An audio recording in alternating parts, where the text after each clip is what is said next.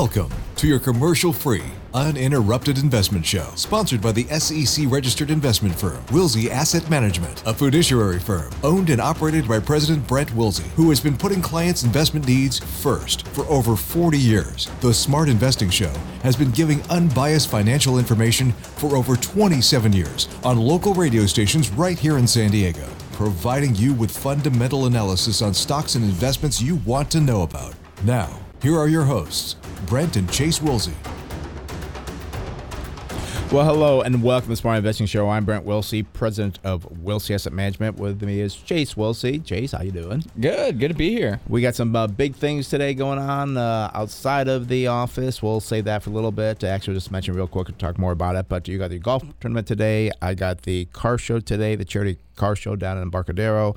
But let's talk about something that's on everyone's mind, and that is the inflation. And the highly anticipated inflation numbers came out this past week for July, and better than expected. I've kind of talked about this, but July inflation was 8.5%, a decline from June's inflation numbers of 9.1%, and also, very important, below the forecast of 8.7%. Now, 1 month does not make a trend. However, I believe this could be the start of the decline to December 31st. Couple reasons I think that we have continued to post about different commodities and how their prices have come down, and it would take some time to get through to the consumer. And I believe we're starting to see the benefit of those declining commodity prices, and also to the supply chains at this time. Well, they will not kind of drop and continue to have the same problems that that we're seeing. They're either going to stabilize, or we're going to start to see increased supply, and I think that's going to continue to rise faster than demand. And also, too, I believe the consumer will not go back to the high spending. They are still feeling the effects of the higher prices and will continue to reduce where they can. And the other thing, too, I've also mentioned in the past about the higher base number for inflation, which would make year-over-year inflation numbers lower. We'll have to stay tuned, and we'll have to continue to watch inflation closely here. But again, just as a reminder, so this year we're seeing this 9% inflation. Well, when we hit March of 2023, that sounds weird to say, but if we had another 9%, that's a huge, huge increase. Yep. I don't foresee that happening because you're already lapping such a high base there. Right. And we have the consumer kind of pulling back already. And we have talked in the past about how we expect inflation will ease as commodity prices decline, and we're now seeing that unravel as hedge funds have continued to drop the contracts, bringing prices way down for soybeans, wheat, and corn. The biggest decline was seen in wheat, which is down 27% over the past 3 months. Corn has fallen by 24% over the same time period, soybean down 14%. And we keep talking about this as well, but it's not going to be reflected tomorrow.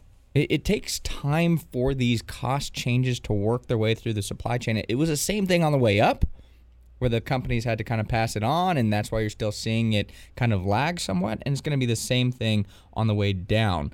And also, too, got to point out here, if we have a difficult harvest this summer and Ukraine exports of wheat stop again, this could turn around and go back up very, very quickly. We've seen how volatile these commodity prices can be.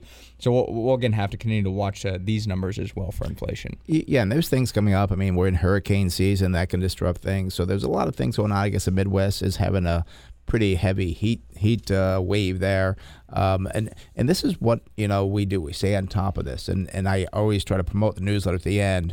But if you want to keep abreast of what's going on, we see changes. We will always put them on our newsletter. We'll do them on the post. I'll just promote it now. The newsletter is on our website, smartinvesting2000.com, and we will keep you up on that situation and many other situations as well. But it's just so important to watch what's happening at the very beginning. And we're not saying, oh, inflation is going away. It is not going away. But what we were saying, well, people were like, oh, it's going to go to 12, 15, 16%. Like, no, because we're watching the commodities. Oil has come down as well. There's other things have come down. So it all comes together. And we're not going to be at zero inflation by December 31st. But we have talked about that by the end of the year. We could be somewhere around 5, maybe 6% or so. Yeah, and the other thing I wanted to talk about, too, is the PPI. And that came out this past week as well. Yep. That's the Producer Price Index. And I'm very keen on this number here, because this is, again, what businesses are paying. And I have this conversation all the time, but businesses aren't stupid. They don't just take the higher cost and be like, oh, well, that sucks. So this, to me, is many times a leading indicator for what's going to happen for CPI. And I thought it was very, very strange how the market was so excited about PPI when it came out on Thursday. Reason for that is it showed a decline month over month of 0.5% when the estimate was a gain of 0.2%. Everybody's like, oh, this is great news. Well, you look at year over year, it was up 9.8%. Yeah. And yes, that's down from the peak of 11.7% in March and also June's increase of 11.3%. But you're decelerating from such a high level that it's almost just natural that it's going to come down. Can't just have 11% on top of 11%. That's extremely unlikely. And I really think that the market right now, especially these high growth names that we keep talking about, is discounting the Federal Reserve. I think they're thinking they're going to pull back here. But at 9.8% PPI, there's no reason for them to take the foot off the brakes there. Yeah. Foot off the brakes or foot off the gas. I'm sorry. Yeah, okay, right. I was just all fired up about it. I know. But it's true. And that's one thing, like, oh, they're not going to increase. They will increase. Maybe there'll be no talk about a 1% increase, maybe not even a 3/4, but I'd say at least a half, because, again, we still don't have – and their target – remember their target is what, 2 to 3%, I think, is a target? Inflation, yeah. And so we're way off that level. Now, I don't want them to go too quickly because they could force a recession worse. And, again, mathematically, we're in a recession, but we still have a great jobs market, so people are doing okay because they have a job and can get another job if they lose their job. So, but it's important to watch this stuff closely, and it also, and again, we talk about investing in businesses and so forth. You got to see how it's going to affect the businesses, because we know if that inflation does continue to rise, people won't buy stuff, and it's just, you got to watch this stuff where it starts in the beginning. It takes a lot of time. People will wonder what we do with their time all the time. Yeah, and I think you got to really be careful, as we kind of said, because it comes September. I believe that's the next Fed meeting. Is right now it's about a 50-50 chance for a 0.5% increase or a 0.75% increase. Right. Well, we're going to get retail sales before then. I believe we'll get another CPI report perhaps in September. I don't know the exact date of the meeting, but if you have a surprise to the upside, all of a sudden the chances increase to 0.75%. That's where you're going to see, again, the NASDAQ and the high growth names, I think, really take it on the chin. So you got to be careful here. I think that inflation just decelerating is not enough of a story to have a lower concern of rising interest rates. Yeah. And long term. Right. And I was thinking the same thing you are. I believe we get another CPI, PPI report before the Fed meets again, which would be helpful. But even if it goes from, 8% down to 7.5%, they still got to keep tightening because that's still too high. And that could be a negative. And I'm talking about when I talk to our clients and so forth, that we do see our portfolio ending up, very well for the year. But I think there still could be one more little hiccup here. We've had a nice last couple of weeks here. Be prepared, I believe, for another slight downturn. I don't think we're going back down to the June levels, but it's not like, clear sailing from here to December 31st. Yeah. So let's talk about things that we talk about on our radio show, our podcast, the Smart Investing Show, all these things we talk about. One of the things we talk about, and when we go through the valuation numbers, we talk about we cover the valuation price is price to tangible book value, which backs out intangible assets. Now, when the economy slows down and markets decline, this is when investors can begin to see intangible asset write-downs. Now, currently, intangible assets count for about 30% of the total assets of the 500 largest U.S. companies, which does not include banks and real estate firms. Compare that to 10 years ago when it was only 5%. Now, with higher interest rates, lower growth projections, and lower stock prices, this can cause some companies to do what's called an impairment of assets and write down all or some of the intangible assets. Yeah, and that's an accounting metric that is done, I believe, once a year by the firm. So definitely something you got to keep an eye on. And some analysts and others say it doesn't matter because they are non-cash write-downs. We choose to be more conservative and say that these intangible assets represent cash paid at the time of the purchase. And had the company not overpaid for the asset, they would still have that cash on a balance sheet. It is also apparent that companies that are forced to write down their intangible assets tend to underperform the market for years after the impairment. This is why at our firm, Wilsey Asset Management, for well over the last 20 years, when we were investing, we always look at what the intangible assets are during good times and bad times. And this is why when we go through difficult times like now, we know we have strong companies that can weather these difficult periods. And the thing that the reason we do that is people coming in now saying, well, I'm concerned, I'm conservative. Well, we bought businesses that, 12, 24, 36 months ago that we looked at the intangible assets. Now, it doesn't mean they won't have some write down, but they'll not have the major write down because we do look at that to make sure. And you're always looking at, even during great times, you don't want to throw caution to the wind because you never know when, difficult times will happen. And this is one that a lot of people don't look about. They don't even know what it's about. But the intangible assets on a balance sheet can really destroy it. And who was it? Wasn't it AOL had AOL Time Warner. $100 billion write down. That was back in 2000, so $100 billion. That's a lot of money. Yeah. And when we do it, we always look at the price to tangible book value, and just kind of help our listeners out here. We compare it to the industry, and a lower number is better because a higher number means a lot of intangible assets on the balance sheet. You can then go to the balance sheet and look at it and say, ooh, there could be a risk here. And you said once a year. I know they have to test maybe once a year, or perhaps if they see something that looks like this is a problem, we need to test it. Yeah, because one of the key ones too is goodwill. And goodwill is when you acquire a company over the book value of that business, the difference is goodwill.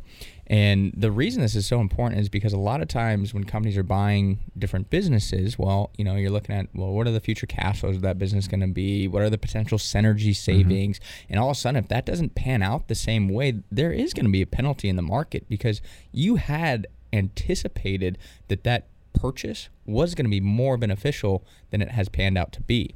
Another thing to look at here, too, is I was thinking while we were talking, it's like being an investor. And you invest in a company and it goes down 40%, 50%. Like, well, if I don't sell it, it's not that bad. I haven't taken a loss yet. It's the opportunity cost. Yeah. If you would have bought a different business, or you would have invested that in maybe a new plant or new capital expenditures or whatever it may have been, it would have been a better investment. So, hindsight's always 20/20. It's very difficult to run a business. Things like that are going to happen, but you still need to make sure as an investor you're being very cognizant of things like this. And we do invest in companies that have intangible assets, but one thing you want to look at is the return on assets. You want to make sure that's still strong. You want to look at as well that many times it could have been purchases many, many years ago. Mm-hmm. Well, how have those synergies and those cash flows planned out for that particular business, and where do those brands stand now?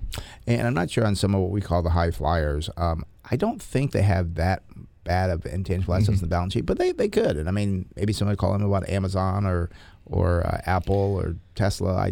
I don't think they're in that trouble, but you never know. I mean, I know they have bought companies over time, so it could be, and it's just something you should look at because it could come out of left field and so. Not ready for it. No, yeah, be ready for it. Well, let's talk about the population. The current world population is 7.96 billion people, and it's projected by the year 2050, which is now only about 27 years away. It sounds like 2050 is so far away. It's really not 27 years. The population will grow to 9.7 billion people. The question is, how will we feed all these people? It is very interesting to note how farming, more than ever, needs to be extremely productive. There are companies now that are using drones, robotics, navigation systems, and extensive use of data and analytics to make farmers more productive.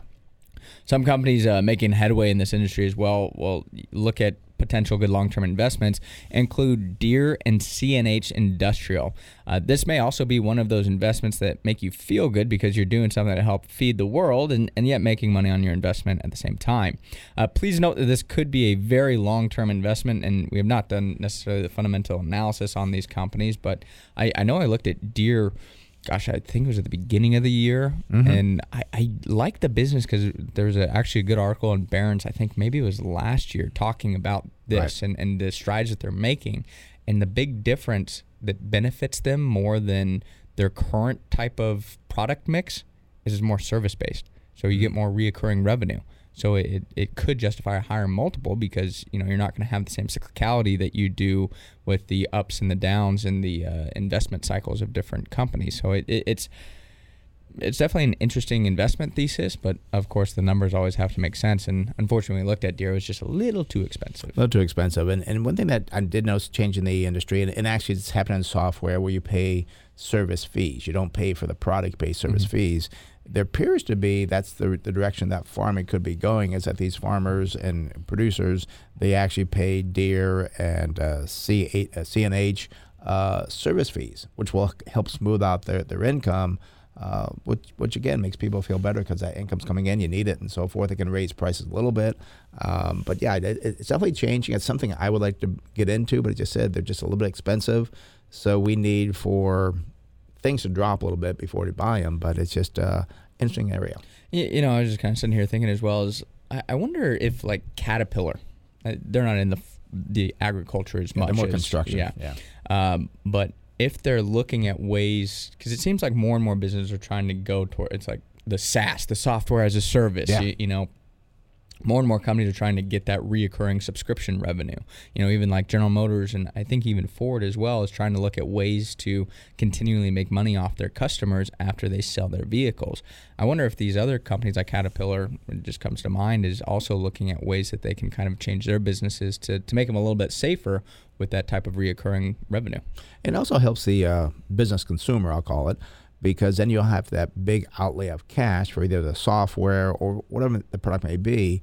It'll smooth out their expenses to match the income coming in. So it's kind of a nice thing for the business buying that software or buying that, we'll say, drone service, whatever it may be, because your income will match up with the expenses as opposed to taking one big hit of, you know, $1 billion with new equipment. It is interesting just kind of see how businesses change over time. And one thing I was thinking about was when I was in college, we learned about just-in-time inventory.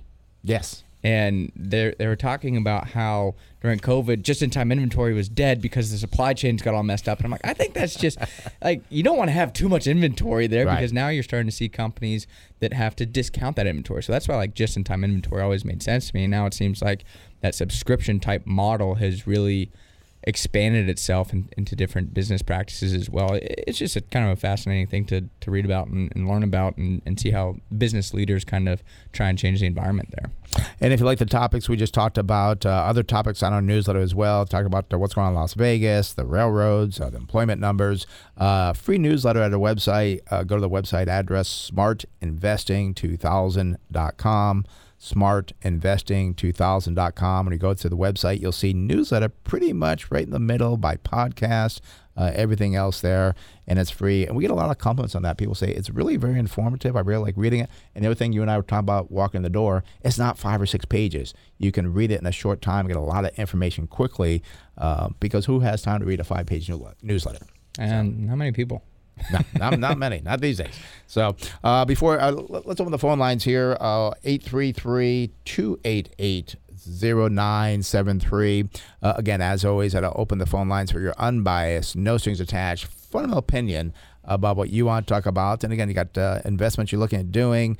You're looking at buying some equities. You're not sure if it's a good time to buy or not. We'll go over all the fundamentals for you. Try to point in the right direction as far as what's going on. I just want to talk about the economy or general things on investing. We're here for that as well. Again, phone number 833-288-0973, 833-288-0973. Well, Chase, after the show, both you and I got to run out here quickly.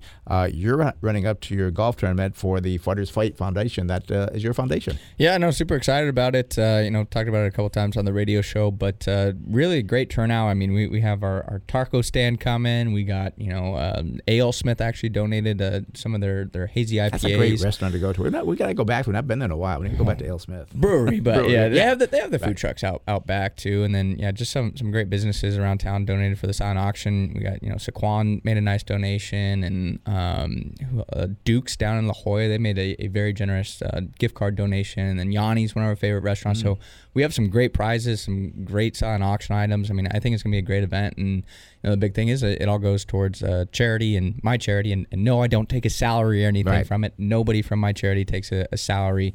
It's all volunteer based. And all the money is going to go back to women that are fighting breast cancer and making sure they can kind of enjoy some experiences and spend time with their family and friends, just because it's such a chaotic lifestyle when you're going through those treatments and stuff. So super excited about it. Our registrations were up about 50% from last year and year two, so that's phenomenal. Next year, definitely want to kind of close out that whole tournament style and make sure we lock it in. So it's going to be an annual thing. So if you missed it this year, hopefully you can join us next year. And also too, I mean, it's going to be the Rancho Bernardo Inn, but you got all the golf slots filled, so they can't do anything with that. But they can still go ahead and send donations into the website there. And the website, again, is just FightersFightFoundation.com. That's FightersFightFoundation.com. Yep. And then I'll be heading down right after the show to the Corvette Owners Club of San Diego, hosting the 25th Main Street America People Choice Charity Car Show. Now, this does benefit the San Diego Center for the Blind. A $1 donation will be requested of all spectators, but they got a lot of things going on down there. They got vehicles from a 1914 Ford Model T. They got Packards. They've got Mustangs, Camaros, T-Birds, lowriders, street rods, exotics. I did drive down, gosh, a lot of fun driving down my Lamborghini down here to the radio station, driving it down there as well. But another good charity that'll be today at the Embarcadero, Marina Park North, right near Seaport Village, from 10 to 3 today. So I hope you see you there. Come on down and say hello there, because it's going to be for great charity. So, all right, phone number is 833-288-0973. That's 833-288-0973. And right now, first time this happened in a long time, all phone lines are open. No one usually got at least a couple people waiting. Oh, there's someone calling in right now. How's that for timing? So, but and again, you know, I want to talk more about our posts and our newsletters. The other place that people can get information about us is on our Facebook page, Smart Investing. It's a group page, Smart Investing with Brent and Chase Wilsey. You'll get that stuff daily, information that we try to do every day, at least 2 posts for you about what's going on. If you miss my segment on KSI, they do on Sundays, or your segment that you do on Fox 5 on Wednesdays, we try to put those there as well, so you can catch up on that. But just great information. We really try. And when people come in, we probably see, probably 2 to 4 new people a week come in for investing with us. As our whole thing we tell people is trying to educate our investors, our clients, on the education. And I will say that through the COVID situation, when things dropped dramatically, we said out of 700 clients, we probably got, 10 calls from people that were, concerned. Because, again, we educate people. We talk about, and our slogan is, no emotions, just results. And you're going to see that coming up. Is it tonight? No, next Saturday.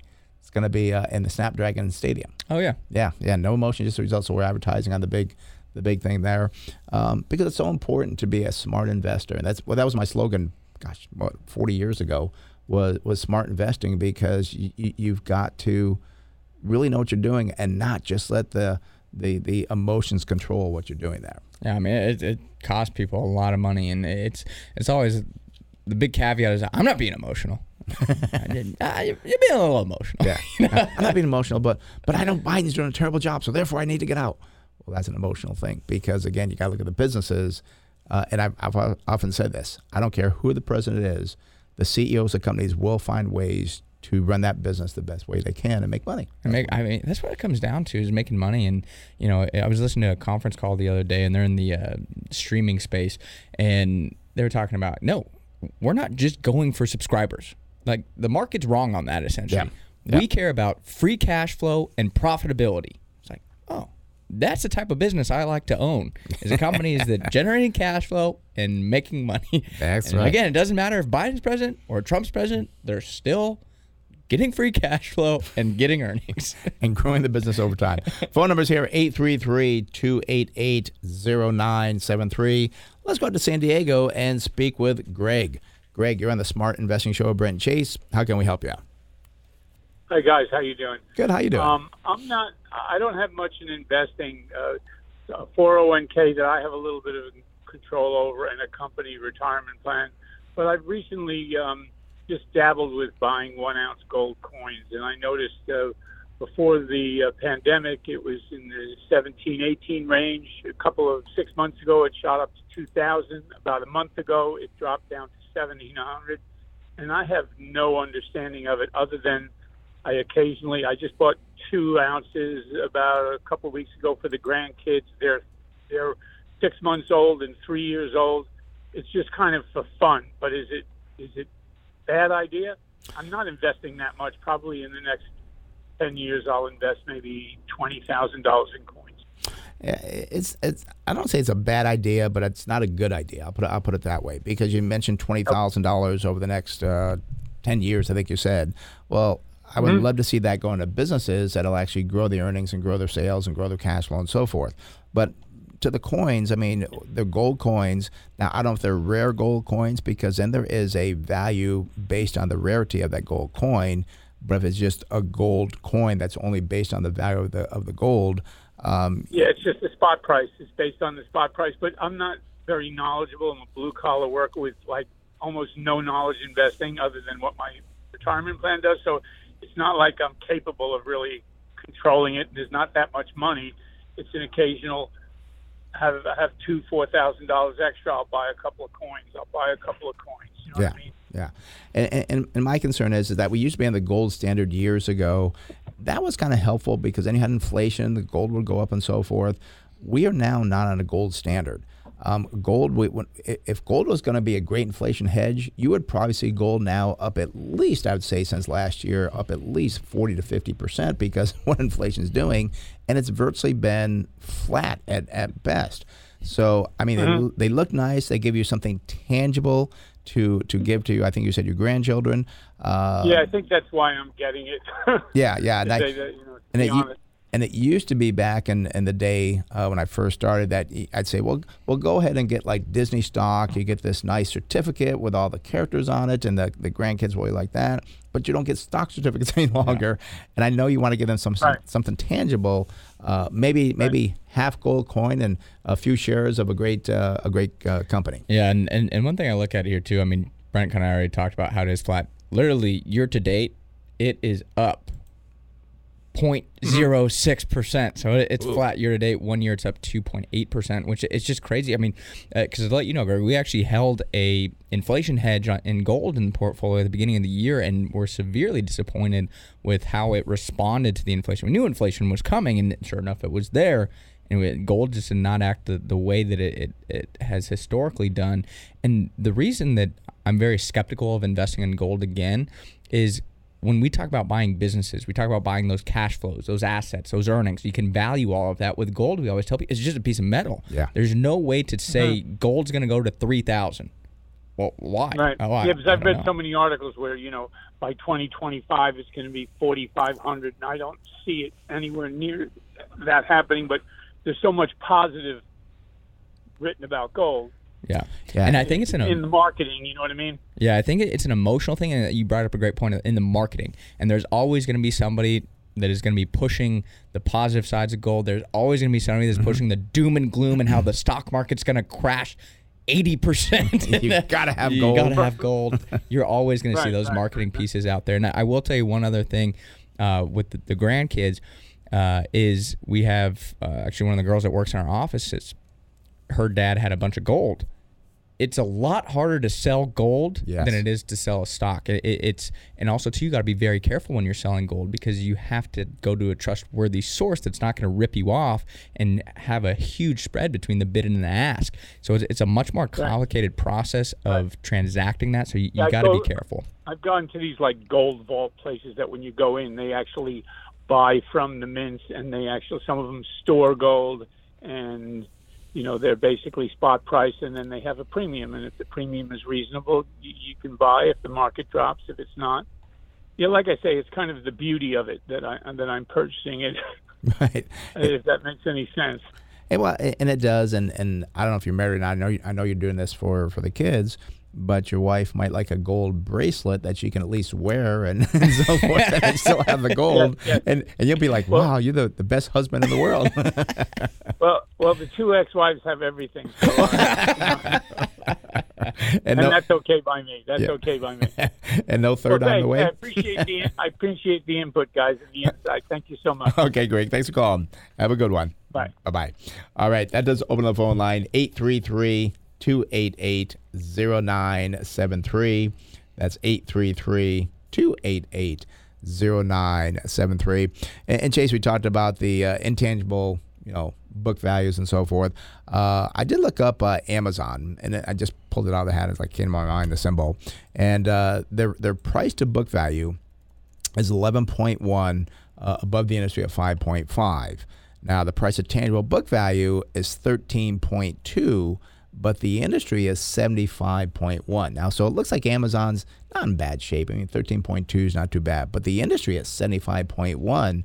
That means, and they're in the internet retail industry, there are some companies in there that are way, way overpriced on the value of their intangible assets, which you'll probably see right down that. And again, that's the average of 75. You got Amazon at 13.2. That means there's ones out there at 100. And if you own those internet retail companies, you probably want to say there's going to be a big write-down because sales are slowing down. Yeah, you got to understand what industry they're in, because sometimes, too, if they...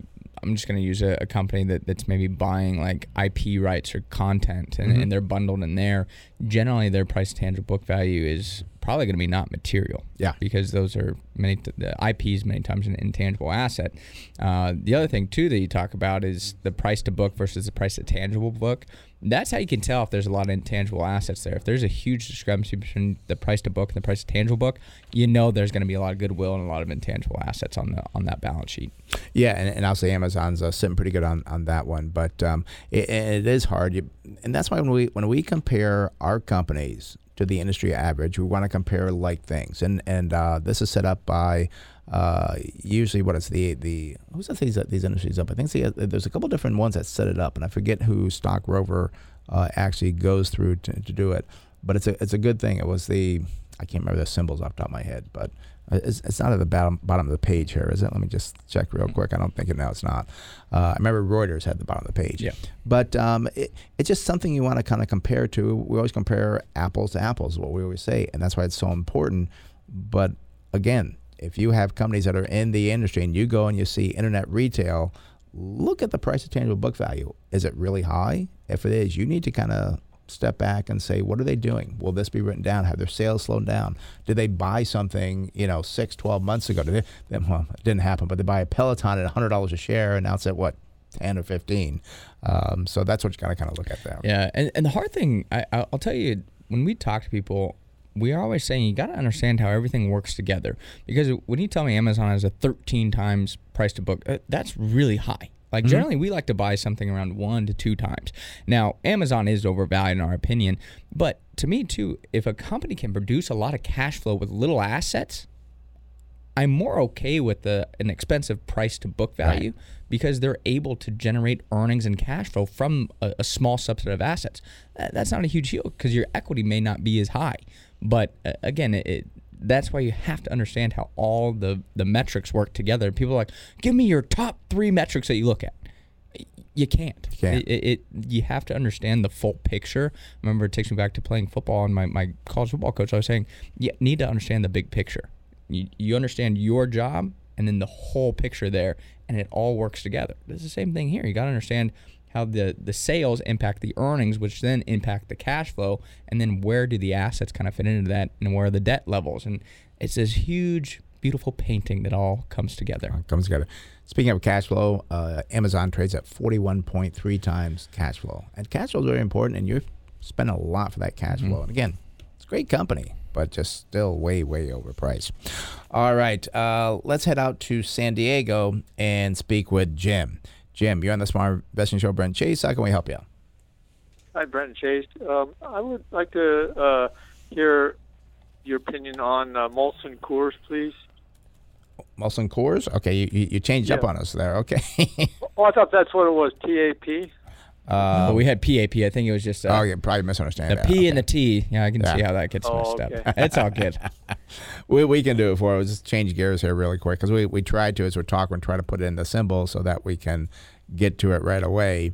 And but we'll get it up here for you. Okay, there it is. Molson Coors, a beverage, symbol is TAP, TAP. They're in the industry of beverage brewers. 5.3% float, no problem there. Institutional ownership is high, 89.4. Last reported earnings were June 30th. They do have a PE ratio of 16.9 versus 20.9. Price to sales 1.2 versus 1.7. Price to book value 0.9 versus 2. And then price to cash flow 8.3 versus 9.7, and a PEG ratio of 7.5, which is not phenomenal, but the industry is at 25.5. So compared to the industry, that's pretty good. No earnings per share growth over the past year, and I believe because they probably don't have all the numbers in since they just reported not too long ago. Sales were up 7% year over year. The industry was 11.6%. You do get a 2.7% dividend from Molson Coors. And also the payout ratio is about 43%, so that's a pretty good number there. They have increased their dividend by 19% over the past year. Look at the balance sheet, got a current ratio of 0.8 versus 0.9. Not good, but not bad yet. You don't want to see that drop much more. Debt to equity does look pretty good, though, 0.5 versus 0.7. Molson Coors does have a net profit margin of 6.9 versus 8.3. Return equity, disappointing here for the company and the industry, 5.5 versus 8.3. Current price here for Molson Coors was $56.71. 52-week high was $60.12 in the low. That's $42.46.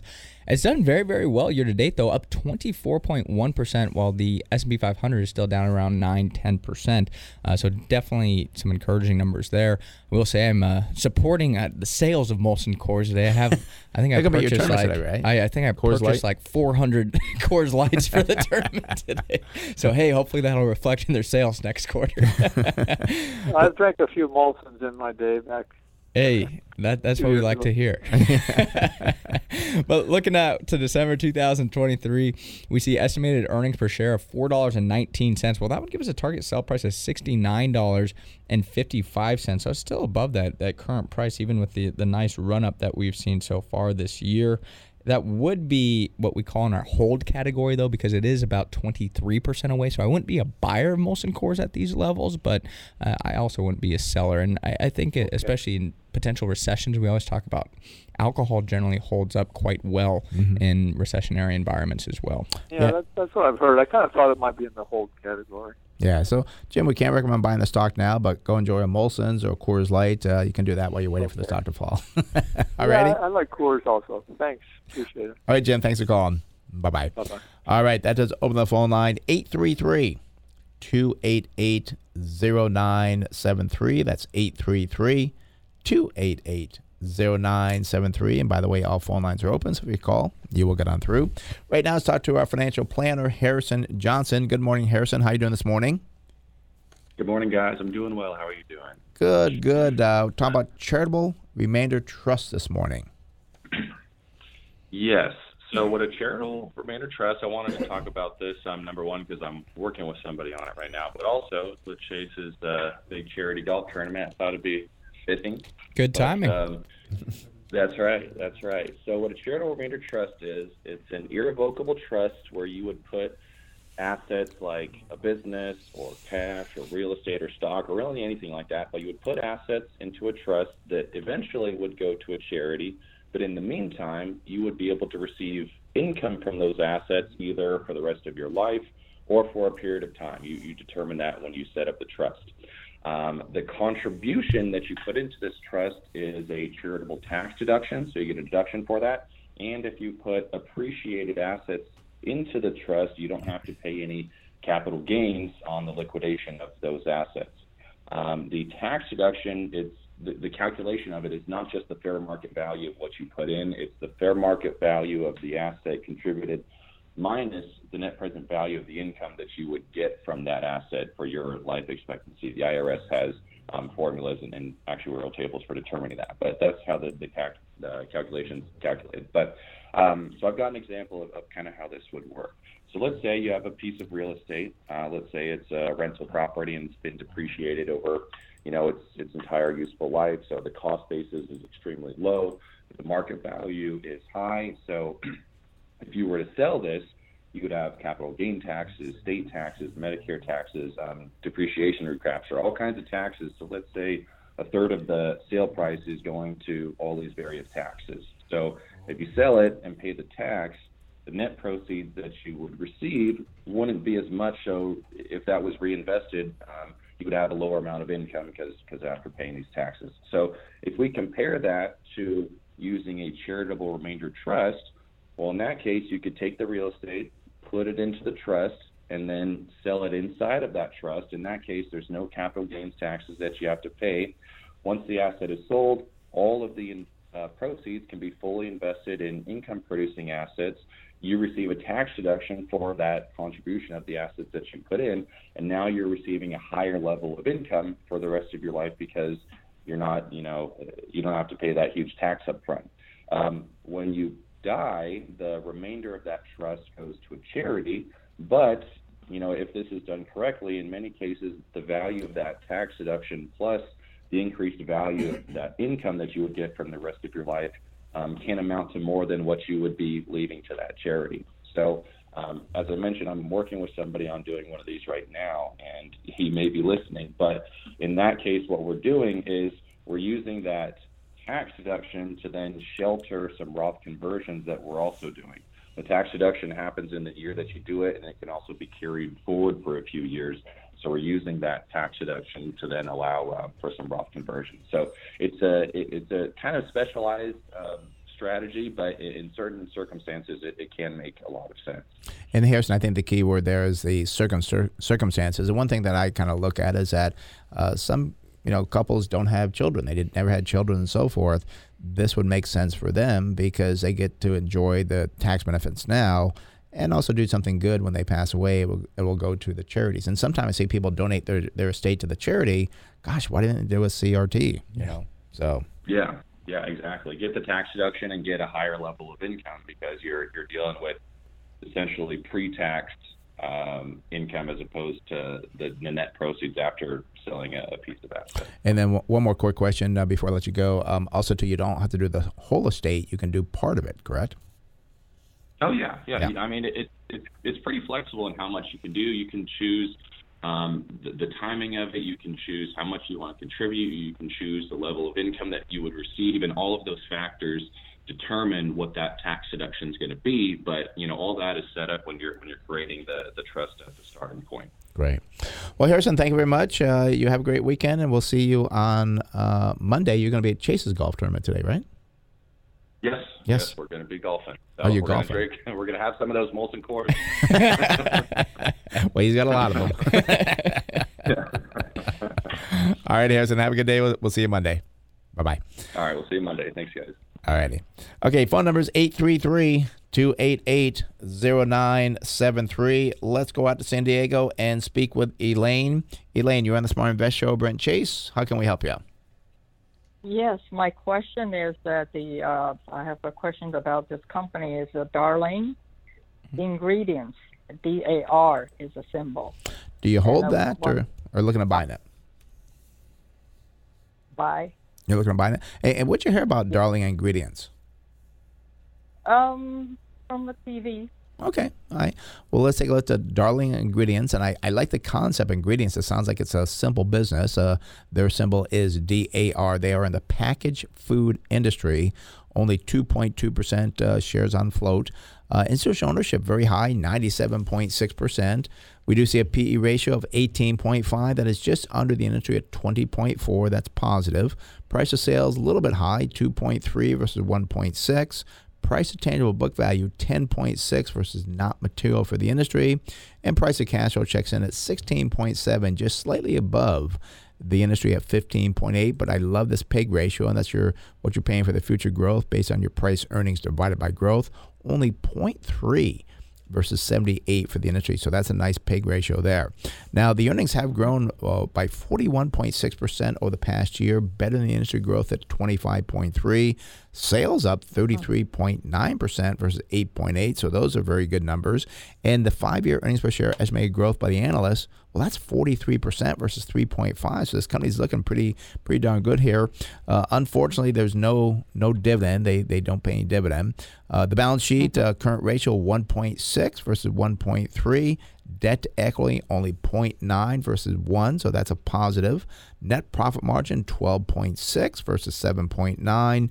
Return on equity is 19.8 versus 29.9. So I think it's going to come down to what we're paying for this company. Chase, what do you got there? Yeah, just real quick, I like this business a lot. It's they actually work with one of our companies in our portfolio where they produce renewable diesel. So they actually take animal byproduct and they take, used cooking oil, and then they produce that renewable diesel. And the cool thing about renewable diesel is you don't know it's renewable diesel. It just functions like diesel. You can put it in a diesel car. I always thought, this would be, I think, a good potential green solution is you're just using stuff that we already have as waste and producing energy. But I digress on that point. Let's take a look here at the numbers. Current price for Darling Ingredients, well, it's $77.44. 52-week high is $87.59 and 52-week low, $55.71. So up about 11.8% this year, which is a good return again against the S&P, which is down 10%. I go out to December 2023, though, for the company. I see estimated earnings per share of $6.65.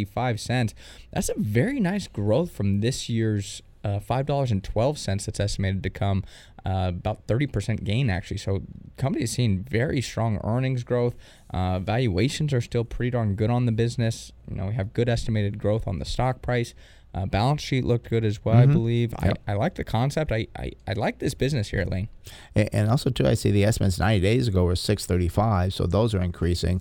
I will point out that the numbers are a little bit wider. I mean, the low estimate's 545, the high 796, but that's the only negative I can see with this company. I like the concept of it. I like the price. And I will say, too, that the renewable diesel is not the only thing that they use their feed ingredients for, but it's just something that I know they're involved in. Yeah, I think it's definitely worth a look to invest in this company, Elaine. Oh, great. That's great. For a long time, for long run. Yeah, long run, unless it becomes overpriced very quickly. We've had that happen. We generally hold for a very long time frame, but I will say over my 40 years of doing this, there has been time we buy a company based on the long term. 6 months later, it hits its target sell price, and we do sell it. So that doesn't happen too often. Alrighty? Oh, right. Thank you so much. Okay, thanks, Lane. For your help. Thanks for calling. Bye-bye. Bye-bye. All right, let's head out to Santee and speak with Jim. Jim, you're on the Smart Invest Show, Brent Chase. How can we help you? Good morning. I was wanting to check on LMDX. Okay, and do you hold that or looking to buy it? I do hold just a few. I had kind of a flyer and wanted to see what you thought of it. All righty. Looks like it's LumiraDx is the company name, I believe is the way you pronounce it. The symbol is LumiraDx. LumiraDx. Oh, so it's got a capital D and a little X, so it's LumiraDx is how you pronounce it. Okay. And then the symbol is LMDX. They're in the industry of diagnostics and research. Only 0.3% float here. Institutional ownership, unfortunately, very low. It's 8.6. Now, I say unfortunately, that could be a positive because it means maybe more institutions can come in and buy it, or it could be that they just don't like it. We do see a PE ratio here. Pretty good, 17.6 versus 44.8. Price to sales 1 versus 4.8. That's positive. Price to tangible book value 5.8. Not material for the industry, so that's not a good one for the industry, but company good for that. And no price to cash flow and no PEG ratio, unfortunately. No earnings per share growth or sales growth over the last year. Could be they're just not being reported. I do see the last reported date was 8/31. Says next report date 8/18/22. So there should have been something in between there, but. Yeah, we could be missing some numbers here, so be careful if we're going to invest in this company. They do not pay a dividend. Look at the balance sheet, a nice current ratio, 2.9 versus 1.9. Debt to equity is on the high side, 3.1 versus 9.3. And net profit margin is 5.5 versus 12.2. Return on equity, 19.2 versus 15.9. A couple of things here that stand out. Number one's the kind of wondering about the filing. I noticed there's a red flag here that says late filing. So they may have pushed back that file date, which could be of concern. So I would want to understand what the heck's going on there. Yeah. Are they trying to hide something in their accounting practices? I also do see they have a large amount of high stock-based compensation. So that's always something that can dilute the current shareholders. You got to really keep an eye on that, as it can be quite dangerous in the long term. Looking at the current price here, though, for LMDX, it's $1.68. Wow, 52-week high, $11.09, so really falling from there. 52-week low, $1.30, so year-to-date return down 81.1%. So definitely appears to be a very risky stock. I do wonder if that late SEC filing is having anything to do with that stock price movement, or if it came kind of earlier in the year with a major decline. Also not sure if they had anything to do with COVID, but I did see there was a COVID kind of testing company that just got hammered the other day because the testing is starting to pull back a little bit. Yeah. Going forward to December 2023, though, unfortunately, I see -$0.60 is the estimate, so I can't derive a target sell price here. Definitely a speculative company rather than that value company that we're looking here for. And Jim, this is a company that, again, you see it down 80% or something, Chase said. This is one that it could be a great buy where you found one that's been beaten up and the SEC filings and so forth. You've got to read through those and really understand what are the problems. Are they fixable problems? Because if not, the stock's only $1.68. But how low can it go? Well, if it goes down to 80 cents, well, what's the big deal? Well, you just lost 50% more of your money. So if you're going to do this, you really got to dig into deep what the problem is and can they fix it. And the other thing, too, is that they are headquartered in the Caymans. The Caymans, yeah. So sometimes that has an impact on the institutional ownership. And we don't buy ADRs in the portfolio, again, American Depository Receipts, or we haven't in a long time. Right. So I don't know why it has that impact. I haven't looked into it because we don't have any or looked at buying any. So I don't know why the institutional ownership is always so low on the ADRs. It may have something to do with the calculation of it, but that may explain why the institutional ownership is only 8%, is because it's a foreign company. Yep. So, Jim, I'd be very cautious here. All righty? Okay, thank you. If it's a flyer, I don't want to get your opinion on it. Okay, sounds good. Have a good one. Bye-bye. Thank you. Uh-huh. All right, that opens the phone line, 833-288-0973. That's 833-288-0973. Let's go out to San Diego and speak with Jerry. Jerry, you're on the Smart Invest Show, Brent Chase. How can we help you?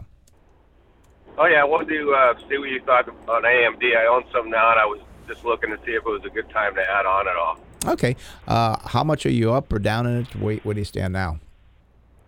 I average in about 85. Okay. All right. What is it? 85. Okay. All right.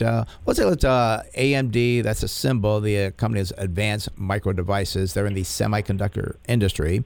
Not much float here, 2.2, 68.6% institutional ownership. PE ratio, unfortunately, very high, 42.9 versus 19.7. Price of sales, 6.4 versus 4.8. Price of book value looks good, though, 3 versus 4.1. And price of tangible book value, 37.8 versus over 100 for the industry. But a big, again, here's a company with a lot of intangible assets. Again, the price of book value, 3. Price of tangible book value, 37.8. So it could be some write-offs on those intangibles. Price of cash flow is 37.5 versus 13.7. PEG ratio is 0.9 versus 4.4. That's a very good PEG ratio. Now, I'm surprised on this. We do see earnings down 16.7% for AMD. The industry was up 40.8% for the 1 year on the earnings. Sales did climb by 61.7%, well above the industry at 9.8%. The analysts like this over the next 5 years. They say earnings should grow at 26.8%. well above the industry at 16.8. They do not pay a dividend. The balance sheet, current ratio 2.4 versus 3.1. Debt to equity only 0.1 versus 0.6. And then net profit margin 14.5, not nearly as good as the industry at 24.9. And return on equity, also a disappointment here, 5.7 versus 26.6. Chase, what do you got? Yeah, so number one, I just wanted to point out, like AMD, they've done a great job competing against Intel. Yes. I mean, that's one reason the stock has performed so well is they've really done a great job stealing market share back from mm-hmm. Intel. I know they've competed for years, and I think they're kind of doing this in the 90s. Yeah. Back in the 90s, they're doing the same thing, yeah. And it seems like AMD's kind of got that. They don't have the upper hand because Intel still has more market share, right. But they've really been gaining market share compared to Intel. It always concerns me a little bit with AMD is if they start to lose back some of that market share because they have been so expensive, it could hit the stock. And you'll kind of see what I mean when I look at the numbers going forward, but I do want to start with the current price on AMD. It's $100.83, so it sounds like you're up a little bit there, Jerry. 52-week high, $164.46, and the low, well, that's $71.60. Year to date, I didn't know AMD was struggling this much, down about 30%, as it's been hit quite hard with many of the other semiconductors as well. Going forward, though, to December 2023, I see estimated earnings per share of $4.91. It gives a target sell price of just $81.51, so it's expensive, and that's what I'm talking about here with Intel. If Intel can start to steal back some of the market share that they lost, AMD starts to have a slowdown in sales. They're already overpriced. That could hit AMD even more, as it's just expensive at this point. And you know, I did go to the balance sheet and looked at for the recent quarter in June, they had in goodwill $24 billion, and then in intangible assets they had $26 billion. And this is, and I'm checking the numbers, make sure I'm doing this right, going back to June 2020, they only had $289 million. Did they buy Xilinx? I think they did. That's where it all came from. Yeah. Okay. Yep. So that's a big thing. Now again, this could be a problem for them. I think we talk about these write downs because that's a lot of intangible assets and goodwill. So you could see an impairment down the road. So I'd be a little bit careful here. And I know everybody loves AMD. It's, you know, again, taking market share. It's doing everything. It's working on all cylinders here. But if they start skipping or something happens here, you can see that stock fall more than what he says down year to date, 29% or something. Yeah. So I'd be careful. It is a great business, but it's a very expensive business with perhaps some things underneath that you won't see on the intangible assets. And especially if they bought Xilinx at a peak, it seems like they bought it at a very expensive time. That is a prime candidate for a write down in future years if it doesn't come back. Yeah. So I would be careful here, Jerry. All righty. Okay. That sounds great. Hey, thanks a lot. I really appreciate your analysis. You're welcome. Have a good one. Thanks for calling. Bye-bye. You betcha. Bye. I was going to say that opens up the phone line, but gosh, it's already about 3 minutes left at the end of the show. So, and I was shocked on that, on AMD, that they had that much goodwill, but you're right. I forgot that. That was a big purchase that they made. And I wonder if they bought. See, one thing, too, that some companies, they might do a big purchase like that, or they could have done 10 small purchases over the last, 2-3 years, which could hurt just as much if you had to write all those down. Yeah, and I feel more comfortable with a company that the intangibles or the goodwill happened like 10 years ago, because at that point, it's far more unlikely that you're going to have a huge major write-down. As long as that business is integrated well into the company, it's, I think, a lower risk. But when you buy a Xilinx-type business, and again, I think they could have overpaid for it, as everybody was hot on semiconductors at that point. And, if that doesn't pan out the way that they plan, right, that's when you get that write-down. It's a shocker is that they're down more than Intel is year to date. Intel's down 28. I think you said they're down 29. Yeah. Well, it's because they were trading at very expensive valuations, and Intel was trading at 10 times earnings. And Intel does pay that nice dividend. So, and again, we do talk about, and this is what, 2022. I remember in the 90s when I was investing, AMD would be ahead, not for a few months, but for years, then Intel. And don't think Intel's just folded up their tent and gone home.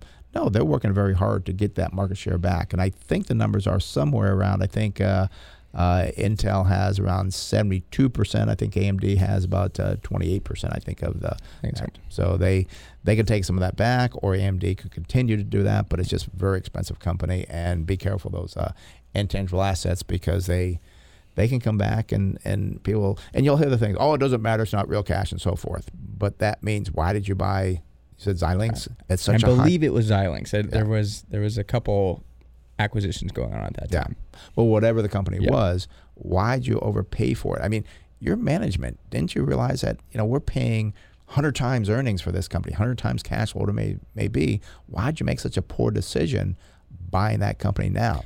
I always talk about these growth companies. One reason I really don't like growth investing is you start to reach for growth. Once you hit a point, you're trading at 30, 40 times earnings, and you're like, well, our earnings are now only growing at 12%. We need to find growth. Well, you can't just go ask somebody to buy your product. That's not going to help grow it. So you try and reach for growth, which is that's always a big concern for me. And a lot of times people are like, oh, well, they're going to grow at 20, 30% each year, and it's like, at some point, it can't happen. Not going to happen. Well, there's a closing bell. Thank you for listening to Smart Investing Show. It is for information purposes only and should not be used as investment advice. If you'd like to discuss in more detail your investment needs, have other investment questions, feel free to call myself, Brent Wilsey, or Chase Wilsey at 858-546-4306. That's 858-546-4306. And visit our website to allow more information there, smartinvesting2000.com. That's smartinvesting2000.com. And for more daily educational information, along with investment tips, go to our Facebook page, Smart Investing with Brent and Chase Wilsey. Thanks for listening to Smart Investing Show. We'll be back next week, and enjoy your weekend, and hope to see you down at Embarcadero Park and at the Rancho Bernardo Inn for Chase. All right.